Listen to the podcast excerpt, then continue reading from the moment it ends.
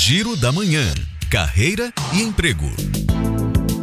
A Universidade Federal do Recôncavo da Bahia divulgou um edital de seleção para 21 vagas para o mestrado em filosofia no campus Amargosa. As inscrições podem ser feitas até o dia 31 de outubro no site da universidade.